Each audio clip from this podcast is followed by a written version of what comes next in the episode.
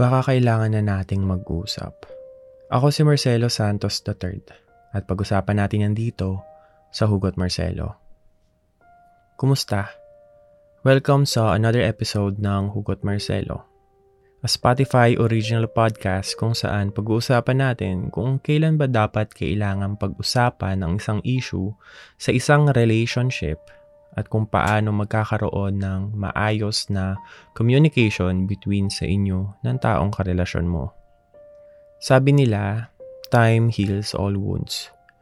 Na kapag pinalipas mo na lang, kusa na lang gagaling yung sugat dyan sa puso mo o sa taong nasaktan mo. Na siguro kapag hindi mo pinansin, magkukusa na lang mawala yung sakit na nararamdaman mo. Ganyan ang paniniwala ko noon na kapag pinalipas ko na lang, Siguro, baka magkaroon ng himala na magiging okay din kami ng taong nasaktan ko. Sabi pa nga nila, kailangan na lang daw nating itulog ang pain na nararanasan natin at yung galit na nararamdaman natin. Na baka pagising mo bukas, maging okay ng lahat. Pero hindi ganun eh. Hindi pala ganun. Sabi ng pastor namin, hindi siya naniniwala na kayang paghilumin ng oras ang sugat sa puso natin na hindi katulad ng sugat na pahanginan mo lang, gagaling na. Actually, mag effort ka pa rin eh kapag nagkasugat ka. Kasi kailangan mo siyang linisin at lagyan ng gamot. Doon ko na-realize na kaya nating mag-heal kapag gumagawa tayo ng effort para gumaling. At ang best way para gumaling ay yung malaman mo kung saan ba masakit. Ano yung reason kung bakit mo nararamdaman yan? Kailan nagsimula yung ganyang pakiramdam? At para malaman mo yun, kailangan yung pag-usapan.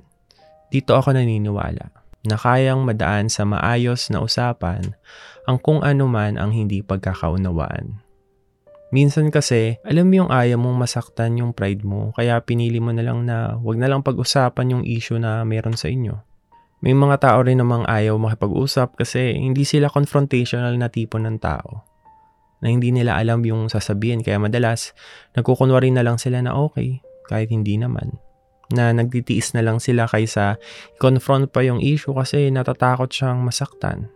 Natatakot siyang mawala ka. Kaya mas gugustuhin na lang niyang magtiis at masaktan. Marami pang rason kung bakit mas pinipili na lang ng iba na hindi pag-usapan ng issue.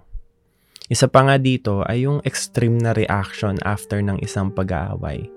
Feeling ko ganito ako eh, na nasaktan once, parang bigla ko na lang isi-shield yung sarili ko mula dun sa taong nanakit sa akin. Hindi ko kakausapin, hindi ko aalamin kung ano ang rason niya. Para bang totally ilalayo ko ang sarili ko mula sa kanya kasi ayaw ko na yung pakiramdam na ganun eh. Para bang natroma na ako sa mga ganong klase ng tao. Kaya ayoko nang sayangin ng oras para makipag-usap pa. Yun na yun. Bibitaw na agad.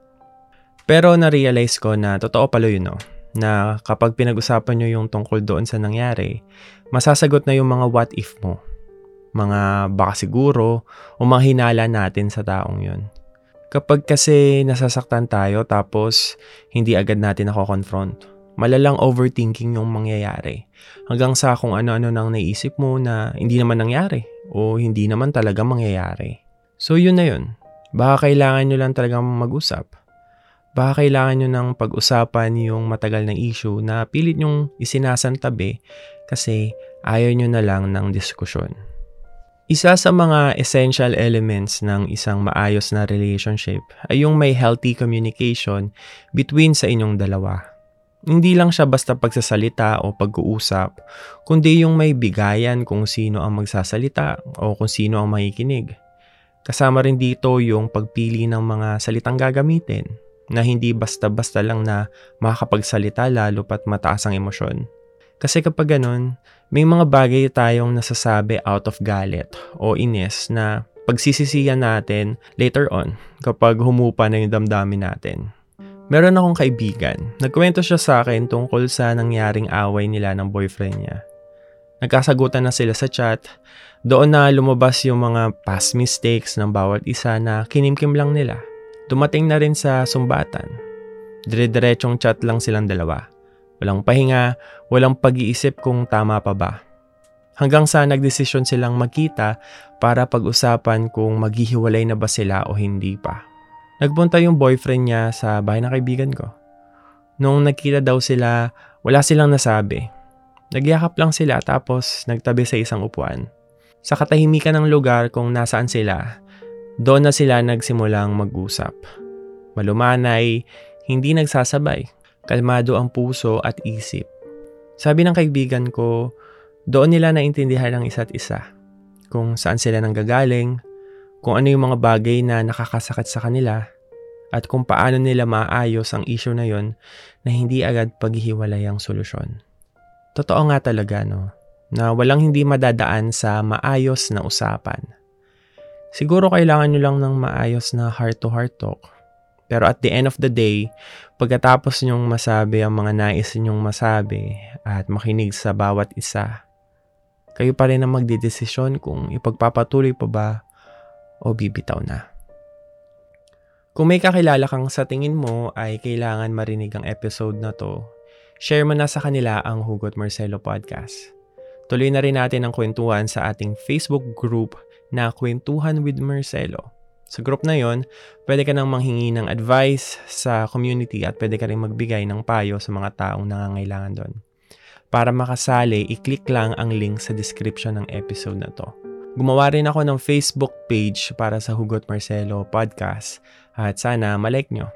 Maraming salamat sa pakikinig at huwag mong kalimutang i-follow ang podcast na ito and listen for free only on Spotify. Ako si Marcelo Santos III. Ito ang Hugot Marcelo. Good luck. God bless. Mahalaga ka.